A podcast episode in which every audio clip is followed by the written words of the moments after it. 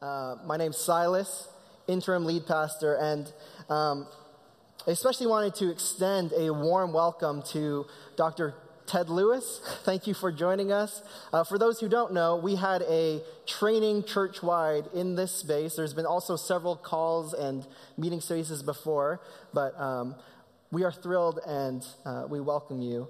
Uh, the, the training has been around conversations. Um, uh, of restorative justice and practice in our community. And he's been leading out, along with Alicia, along with uh, our very own Karen Foxley and Taylor Greer, a process of how we might, as a church, step into the work of restorative justice and what that could look like in its embodiment within Bethany. So we are we're grateful that you're here. Thank you for joining us.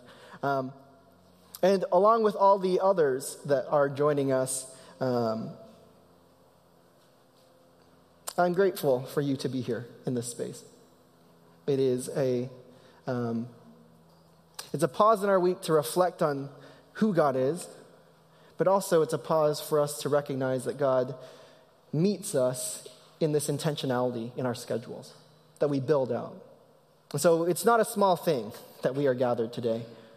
I do believe God is going to meet us and will meet us in our gathering. If you would join me for prayer as we reflect on the scriptures themselves. God, again, we welcome that this is a time of gratitude, that we are grateful for this day, for this space to worship in, for this ability to pause and reflect on who you are. We pray that you would speak to our hearts today, that this spoken word would be faithful to your written word, that it would lead us to the living word, Jesus Christ our Lord. Make us more like you. And may we, we reflect you well. We pray, pray this with Christ by the Spirit. And everyone said, Amen. In the 1900s, as um, immigrants from all over the world were coming to the United States, one of the procedures that many people had to undergo upon entering the country was a medical check or a medical screening right? So, Ellis Island, you do your check, you have a couple things to do. Hopefully, you're able to make it in, right? Since folks were typically traveling long distances in less than sanitary conditions, at least by our standards today, these medical checks were meant to help ensure that folks conform to a certain level of health before they were really able to be a part of the community, to be a part of the country. As a part of this process, one of the inspections that was done was looking for evidence of trachoma. And so, trachoma is considered to be one of the oldest infectious diseases known to humanity. There's traces of it going back thousands of years, one of the oldest ones. It's an eye disease, and today we can treat it with one dose of antibiotics. Just one dose, it's gone. Not an issue. Back then, a little bit of a different story. For anyone who may have had it in the 1900s, three out of four patients would end up being permanently blind. So it was a serious thing. It's also highly contagious eye disease. And so, as people would walk up for their screenings, here's how the doctors would check out things. They would, you know, tilt your head back as you're walking through kind of the gate, and then they'd get something called a button hook, and they'd get under the eyelid and just take a look see if there's any inflammation, see if there's anything going on. If there was, you know, you might be quarantined and you might have to uh, take some time, or on the worst case, you might be sent back. But for most of the case, most cases, what typically happened was they would take a look. If you're all, pretty much in the clear, uh, you'd make it through on the physical check. And so they do this, right? You check each other's eyes as you come through. And almost everyone who entered Ellis Island in the early 1900s would have this happen. Now, if you were an inspector and you'd forgotten your button hook that day, no problem. You use the next best thing your fingers. So you'd use your fingers to do that. Most of the time, when you check the eyelid and you'd be done, you'd go on to the next piece of the immigration journey. You're good to go. But catch this here's how things start to take a turn through the early 1900s. Because you know what would happen after each exam took place? The next person would come up and you do it again. Same doctor, new patient, same tool to check for this highly infectious disease without pausing to clean the, the tool or wash your hands in the process. You don't have to be a doctor to see what starts happening as this journey continues. Day after day, patients would catch trachoma as a result of the interaction with the doctors because you are using the same method from one to the other. Day after day, this disease that was thought to have been diminishing because of the security measures that were at place ended up growing within American society. They had a saying if you were in the immigration line beware of the man with the button hook. Beware of the man with the button hook. Day by day, patient after patient, this process was meant to protect communities, but it missed the mark. It actually became a structure of brokenness rather than a structure of wholeness. In an effort to be more efficient, to get people through the lines, right? It's an effort to grow quickly, to reach masses who just wanted to have a place to land. This practice, meant to bring healing and renewed sight, ended up spreading and amplifying disorder. Said another way, rather than finding blind spots and restoring our ability to see, the doctors, the inspectors, were complicit in impairing vision and spreading disease. Guess what, friends? When it comes to the issues of race and confronting racism in our country, large segments of the church, we've done something similar. Rather than finding blind spots and restoring our ability to see, many expressions of Christianity in America have been complicit in impairing vision, perhaps in spreading sickness.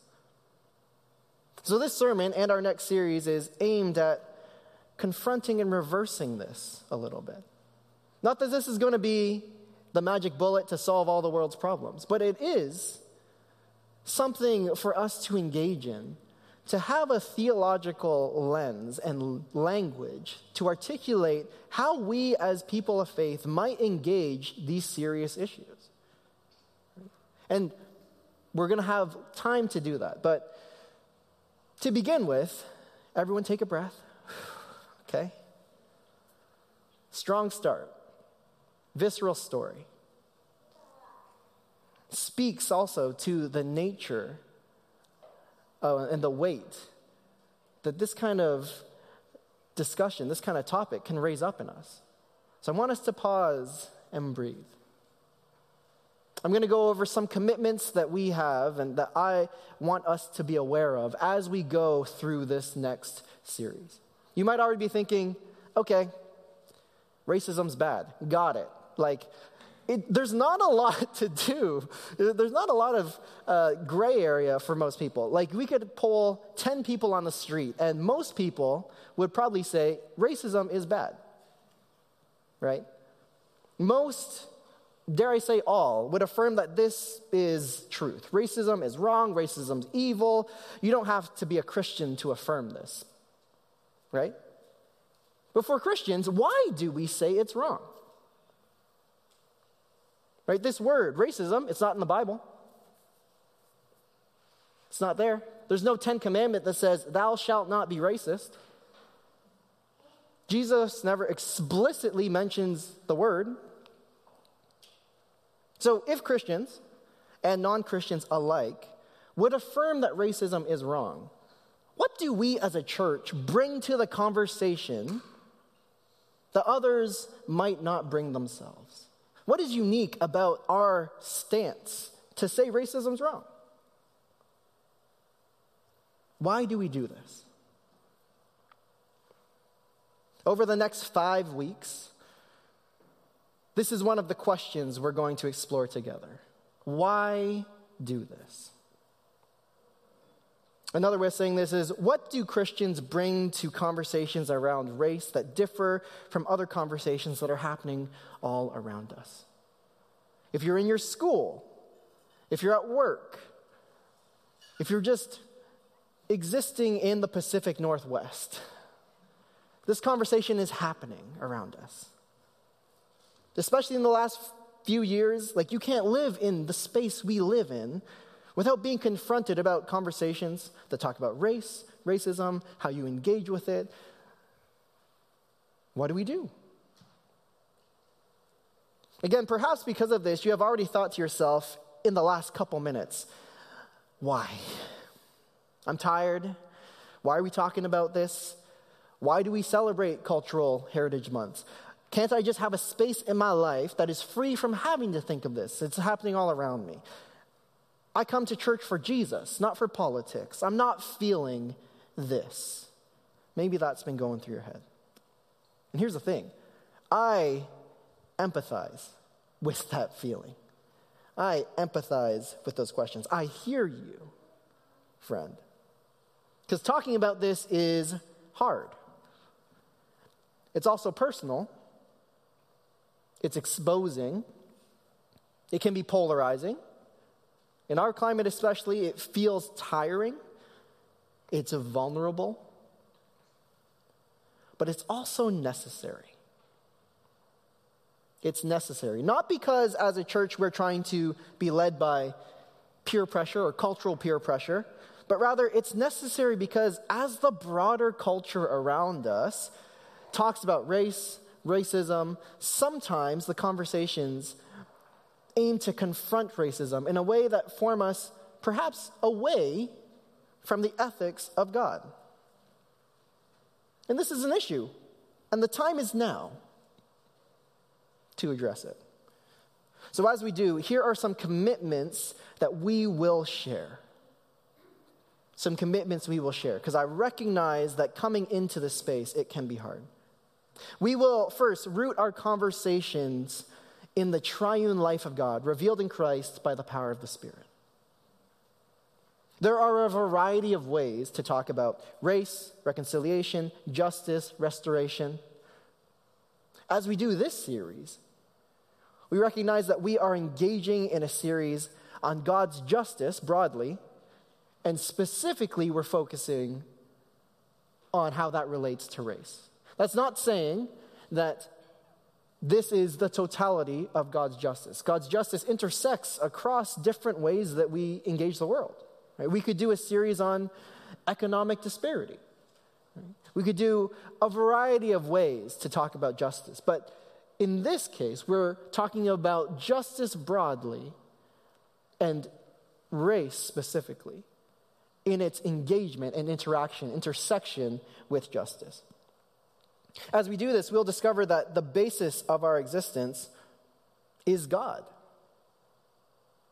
This is ultimately one of Christianity's theological contributions to the discussion about justice. Because all creation, but even more specifically, all humans are created in the image of God to participate in explicit racism or to hold implicit racist attitudes is an insult. Not just to the people who are affected, but to the God who has created us all. We root it there.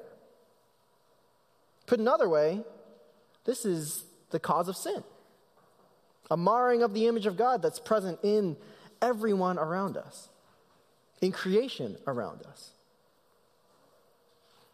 As we explore together, we will find our foundation in God and not in other ideologies, cultural movements. We'll be committed to doing this, to root our conversation in the life and being of God. There may be overlaps with other conversations. We'll always come back to this shared foundation God. This is a conversation rooted in the being of God. Our second commitment we will honor each other's lived experiences and engage this series with a posture of openness. We will engage each other as subjects who bear God's image, not as objects in a hypothetical debate. I will see personhood. You will not become objects in a debate towards anything. We're committing to experience and honor the lived experience that people share, that we share. We all have a story. The goal of the series isn't to call you out, it is meant to call you up.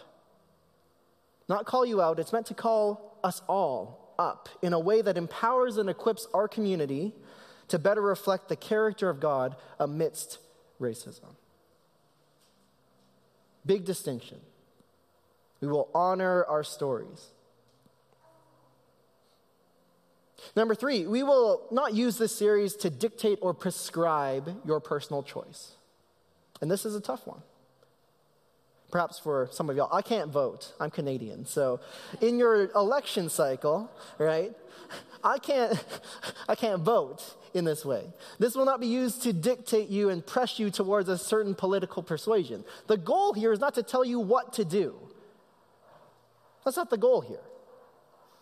We're not trying to tell you what to think or what to do. Rather, we will offer ourselves in this time to discern the opportunities of God's refining word for us personally and for us communally. And the work then gets done by y'all in y'all's life. Right? We will commit to this. Not prescription, but rather invitation into the life of a living, breathing God who overlaps and intersects with all the aspects that we hold in life. This we commit to.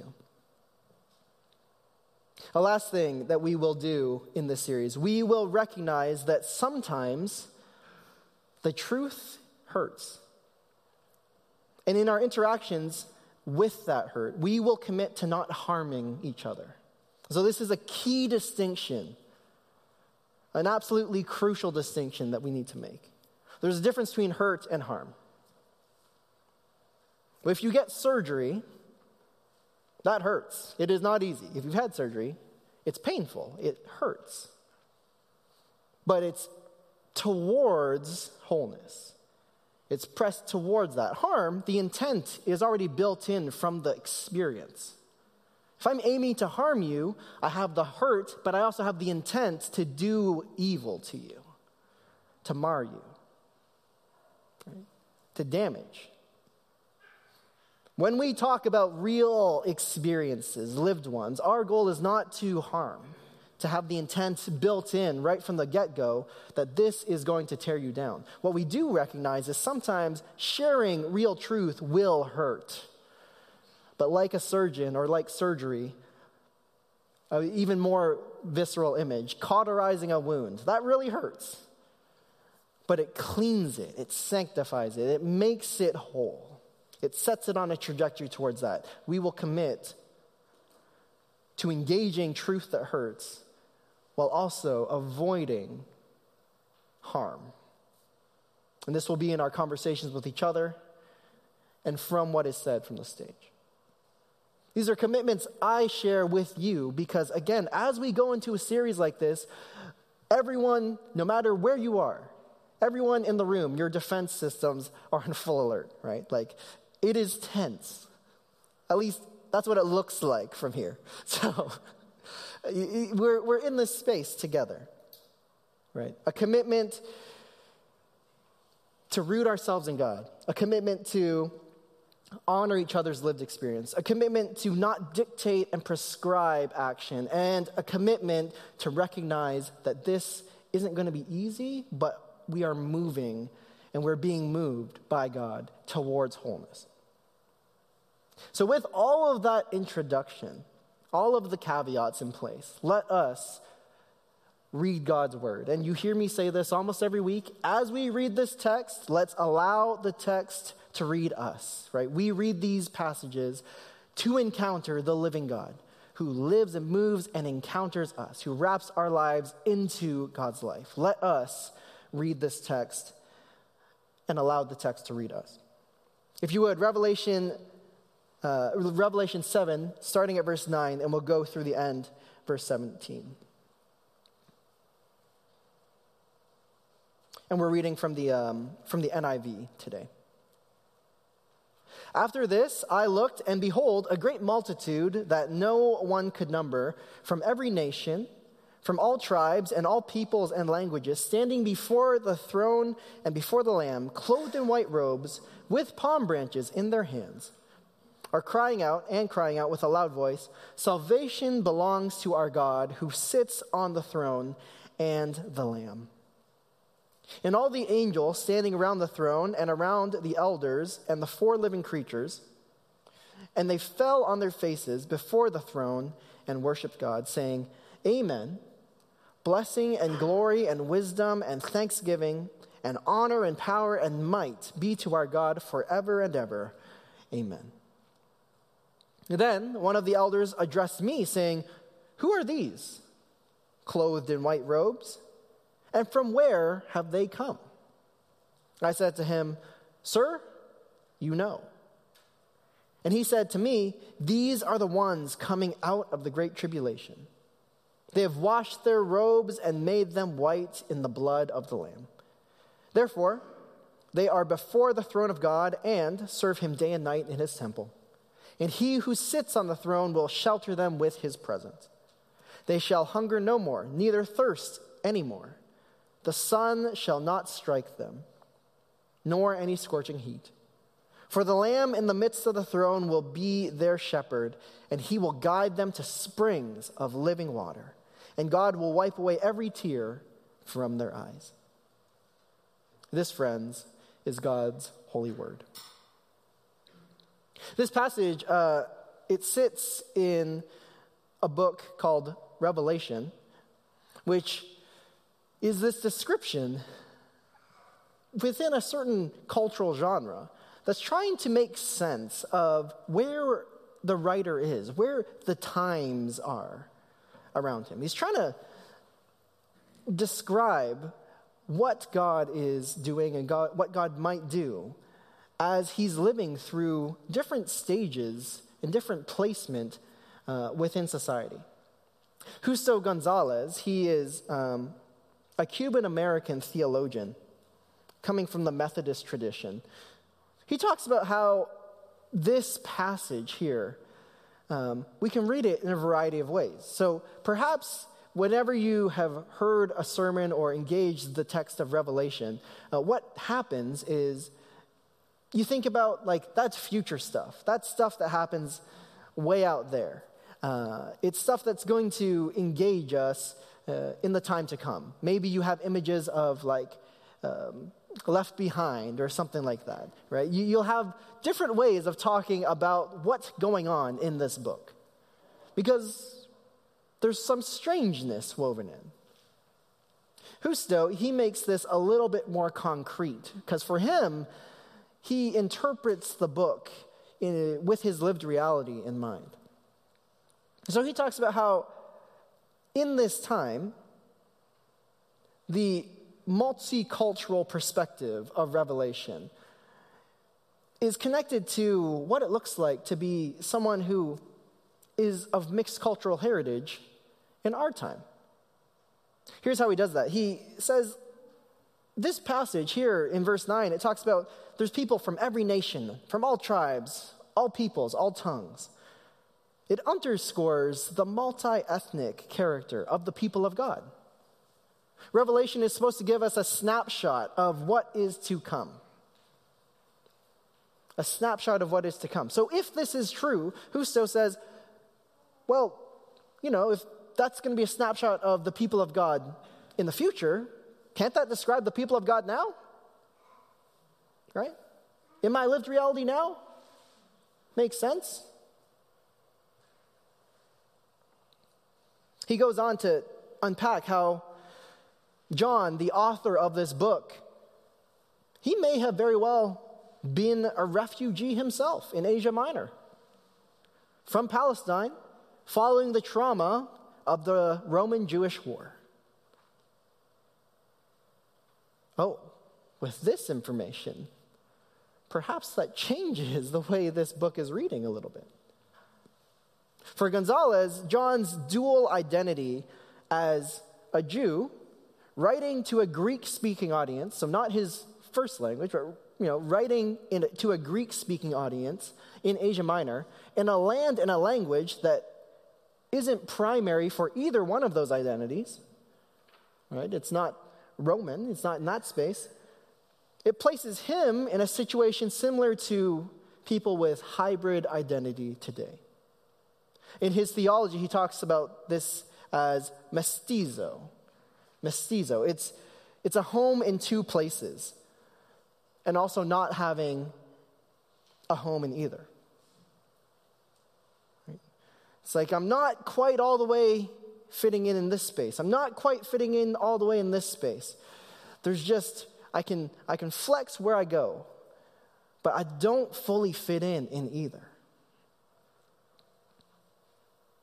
For my journey as a human being, I uh, have grown up north of Toronto in more rural spaces. So, kind of a, my dad, he moved us, we lived maybe an hour, 45 minutes out of the downtown city part of Toronto. We kind of lived in the woods, in the sticks, and surrounded by farmland.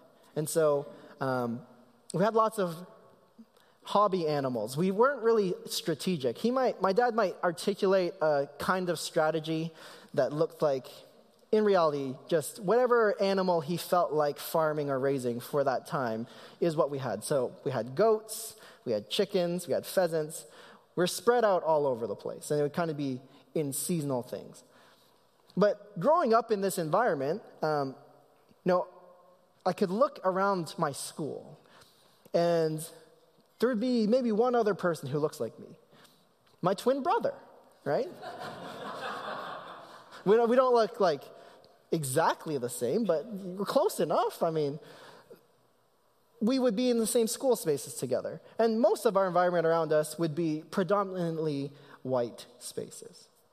And then also, when we would go for Chinese school to downtown every Saturday uh, to learn, to explore, to, um, to learn the language, to eat dim sum, to walk through the markets, all the things that you do, you know, we were welcome to those spaces, but because we were so separated out from the language and the day to day interaction, catching the culture, rather than just being taught the culture, you know, we, we didn't really fit in this space either.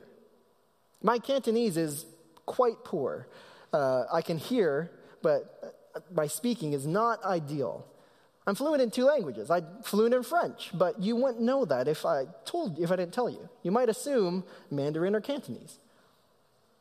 And here's the thing in either space, there's ways that we recognize, I fit here.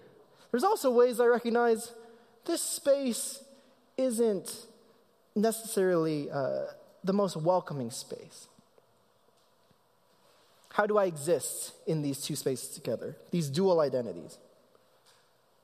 In some ways, we all carry bits of this mestizo. But when it comes to race, carrying this theology affects some of us more than others. With this text, it gives us a snapshot of what can be. It gives us a snapshot of what heaven will look like. Have you ever thought about when you're reading the Bible, what, what language is going to be said when these words that we read in Scripture. People saying, Salvation belongs to the Lord. Holy. Like when you're praising God in the heavens, what language is going to be heard? If you think English, I mean, the original text is Greek. So unless we learn Greek, maybe, I mean, maybe that's what we should say. But it's right to say what we read is going to be said. It's also right to recognize if I'm reading the Bible in French, I can assume that language is going to be said too. Have we thought about the ways that our visions of heaven, our visions and answers to what heaven looks like, have perhaps focused on what the space looks like streets of gold, all these things. Without ever placing ourselves in the text to say, what accents am I hearing around me? All nations, all people, present in one space, worshiping God.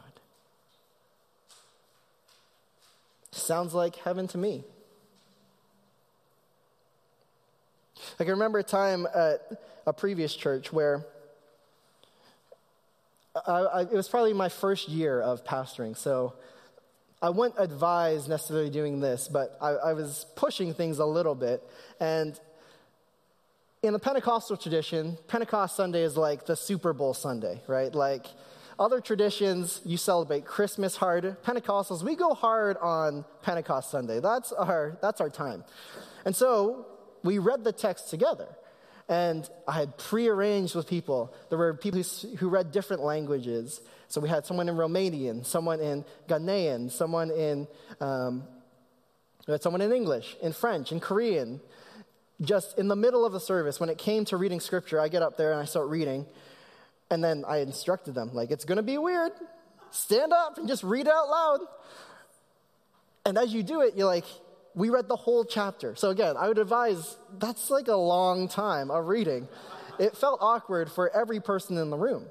But what it also did was we took a pause after and I said, "Hey, so for those of you who like know broken Spanish, could you pick out like words that are coming from this side of the room? And for you who know Romanian, like you're picking out the English from here, this word over here, this over here over the series, we're going to engage the story of Acts 2, hearing God's message expressed through the voicing of every nation, every language, every tongue.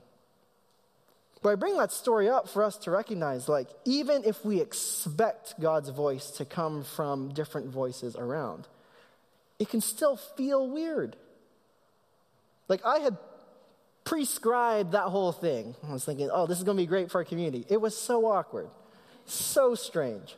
And I knew it was coming. So for those who didn't know, even more, right? Like you could feel the dissonance. It took us a long time to gather back after that, um, that reading of the chapter. But it was also an experience to say, as we engage God together, we always want to be recognizing that God speaks through the personhood, the language, the engagement of others around us. And so, this story that, that Justo's talking about, the way of reading this book, invites us not to look at the snapshot that's given to us in this um, as an object out there. But instead, it's helping us recognize this is a lived reality that we can participate in now. This vision that's parsed out. It is what will happen, but it's also an invitation to what we can make happen, to what God is inviting us into as we look at the telos, look at the end. That word telos is a um, important word for us as Christians. We, uh, we began by asking, what do Christians bring to this conversation about race? That, you know, is unique in its space. What do we do? Why, why are we in this space? Couldn't we have this conversation at the library or the Legion or uh, a middle school or something? Those conversations do happen in those spaces. But we're in a church with a commitment around theology, around the theology that points to a God, and that God being revealed to us in the expression of Father, Son, and Spirit. That God is innately a relationship, three in one. You could even say a divine relationship in that way. And so, in that recognition, we recognize that to participate in the life of God is to participate in relationship. And how I hold relationship with others, that makes all the difference. Because now it's no longer about what I do to one who's with me. It's now connecting me to the very life of God in how I interact with others. as we engage this conversation from this end. We recognize this snapshot gives us a vision of what faithful living can look like, what faithful living will look like. I'd mentioned that the word racism isn't in the Bible, but God challenges, God's challenge against formation into, uh, into racism uh, that does not lead to flourishing of all is present all throughout the scriptures. It's all throughout the pages. Throughout this series, we're going to look at how the scriptures continually press us to reimagine our own formation in light of Christ's life and work. So, here are some ways that this looks. If you've ever thought of um, the Exodus story, and we know that, you know, Israel's leaving Egypt. They're leaving the land where they've been oppressed. They're leaving a moment of slavery, a, season of slavery. 400 years. They're leaving that. And as they're journeying, Pharaoh says, or uh, Moses says, when Pharaoh, or the text says, sorry, in Exodus 13, when Pharaoh let the people go, God did not lead them on the road through the Philistines' country, though it was shorter. For God said, if they face war, this is Israel, who is just leaving after having been slaves for 400 years, he says, if they face war, they might change their minds and return to Egypt. Verse 18 So God led the people around by the desert road toward the Red Sea. And now catch the end of this verse. The Israelites went up out of Egypt ready for battle.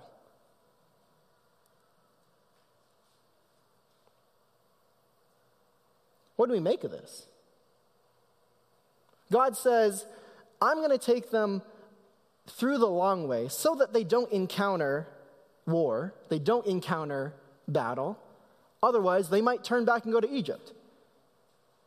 Then the text says he's leading them, he led them around the desert toward the Red Sea. But the verse ends by saying, Did he not tell Israel that? They armed themselves for war. They armed themselves for battle. What do we make of this? It is odd and rare that we get God's motivation and intent behind action told to us in the text. That He's leading them away so they don't encounter war. And yet, the instinct of formation, after having been on the bottom of the ladder for 400 years, that does something to you formationally. Because as soon as you now have power and freedom, what do you want to do? I want to mimic the world that I was just in. But this time, I'm not going to be at the bottom, I'm going to be at the top. My formation wants me to mimic that, to embody that. This is the challenge that we face when we talk about formation as a people. For clarity, they've been enslaved for 400 years. That's older than America. Do you think that our formation as people in this country is not also just as strong?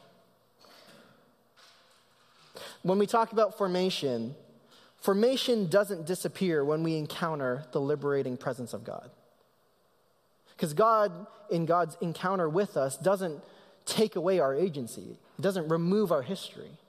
Instead, it transfigures that to make it pleasing and holy, life giving, flourishing. It does that, it transfigures. It doesn't erase, it doesn't disappear. And so when we talk about the kind of formation that makes this series necessary, there's a couple technical terms we want to look at. The first one is whiteness. And this is, again, pulse check, right? This is, this is dicey water. Whiteness is defined as a structure, a power structure, that privileges white pigmentation as being inherently better or more valuable than people with different pigmentation. Now, Here is a huge distinction. When we talk about whiteness, we're not talking about white pigmentation. We're talking about the structure that values that above other pigmentation. Huge distinction. If you look at your skin, do it, take a look, right? Check yourself. Some of you categorically might fit into that space pigmentation wise.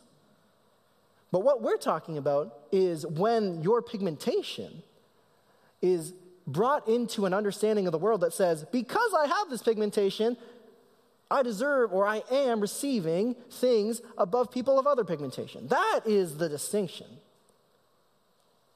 So we're talking about the power structure. Daniel Hill, when he came a couple years ago, he talked about the lie of, or the myth of, um, of racial difference, the lie of racial difference. That's the thing that we're trying to cut into. And this is where the conversation gets hard because we have to be really tightly defined. Right? We're not talking about pigmentation, we're talking about the power structure, the vision that says this is better than that because it has the pigmentation. And from the moment we're born, we're being formed by the norming powers around us. No one is exempt, by the way. I need to share this story. It was going into my junior year of high school. I had done a missions trip, and um, I also played a lot of soccer, so I was outdoor all the time. Got really dark, really, really dark. First day of school comes. I get my school picture, and it's the time when you have the proofs, right? And so I bring the proof home, give it to my parents, and they're going to order some pictures. You know, they love framing our picture, put it on the wall. And my dad says, Oh, you got to get retakes. I'm like, Okay, why? You look too dark. You look Filipino. I am a Chinese Canadian man. He is a Chinese Canadian man. But whiteness is at play in that instinct. Are we catching this? So it's not the pigmentation you carry, it's the way you engage all pigmentation in the world. That is what we're talking about. And this is the difficulty, but this is also the insidiousness that needs to be rooted out. Right?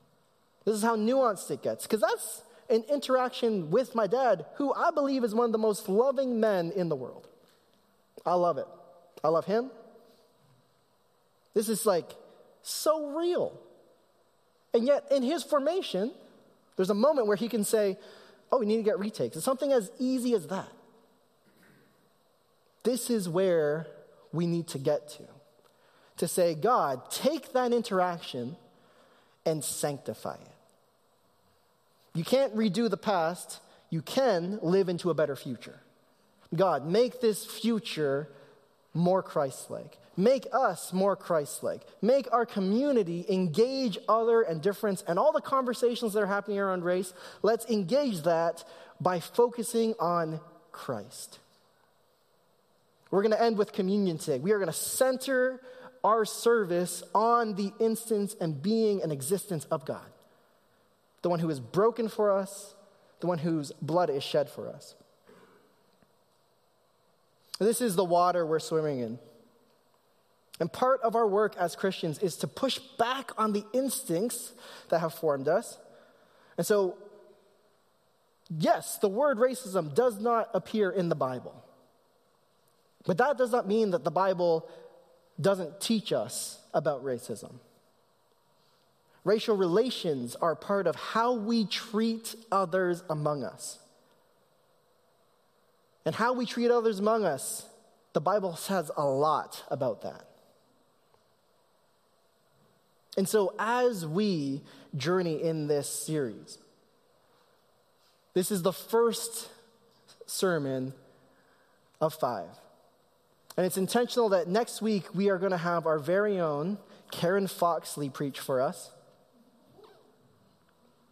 Excited about that because, in the way that she embodies the world, it's different than me. Experience is different, embodiment's different. But it is intentional that in that difference, we need to be able to hear how God is at work sanctifying her imagination. Making that imagination reflect God in truer and fuller ways. We're going to have our senior lead pastor, Scott Sund, come and join us for that as well. We're going to have Lydia Choi from Northeast join us, or from North uh, join us as well. I'm also going to preach one more in that space. You're going to hear from a variety of voices in this ser- ser- sermon series because we recognize that as we talk about personhood embodiment, it is important for us to engage this conversation to press back on the lies of formation that are around us. And so, this snapshot that we're given in this text, a snapshot of what heaven can look like, a snapshot of what relationship looks like when we have overcome our formation into a power structure that has given us bad vision, that has infected our eyeballs. Even though we thought we might be doing the right thing, we've missed it. That's what we're doing over the next five weeks. I'm excited to journey with us through this series. I recognize it will bring up things for you. If you would like to connect after, during the week, uh, we want to be able to resource you as a team, as a team, to have conversation with you, wrestling with identity, with personhood. Now, as we do that, let me close this time in prayer. Andrew, bring up the band. Let's um, let's get into some praise here.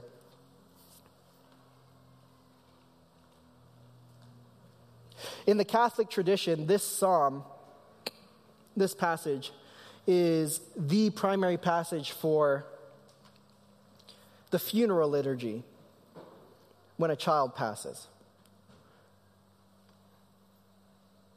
This exact passage. And it's used because of the way that it is in Catholic tradition understood to be an invitation that is open, that recognizes the worth and dignity of all humanity, that levels the playing field at the foot of the cross, that says we will worship God when all things end.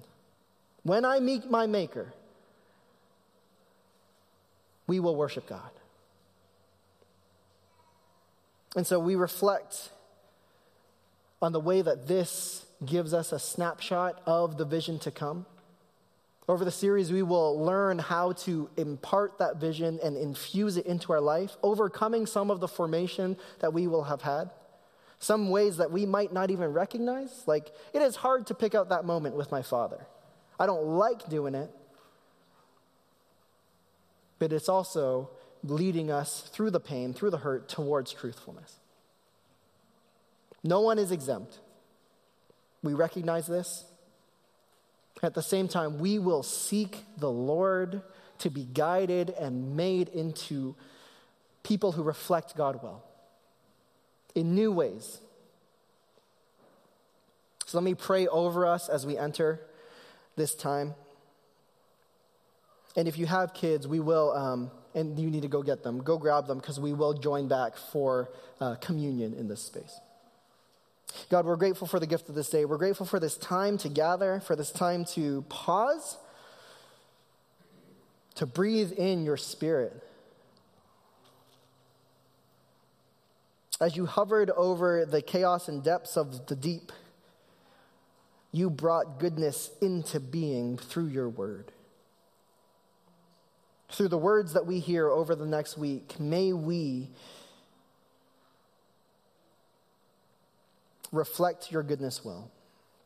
May you be making us into new creation. Would you help us to become people of flourishing for our community? Not just for ourselves, but as people who reflect on how you are speaking to us and through us. May our witness, may our witness be centered on you, Jesus Christ.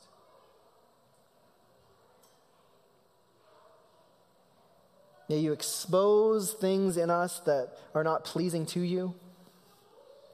Would you give us grace to fail forward, to try, and to encounter your grace when we do mess things up? Because we will. You are near to us. Mm. As we look at the bodies and the people coming into the room, may we leave a space for them that forms the world into your reflection of Revelation 7. A snapshot of your goodness, a snapshot of your wholeness. God, we need your help. Spirit, empower us to do this well. And so we pray this with Christ by the power of the Spirit. And everyone said, Amen.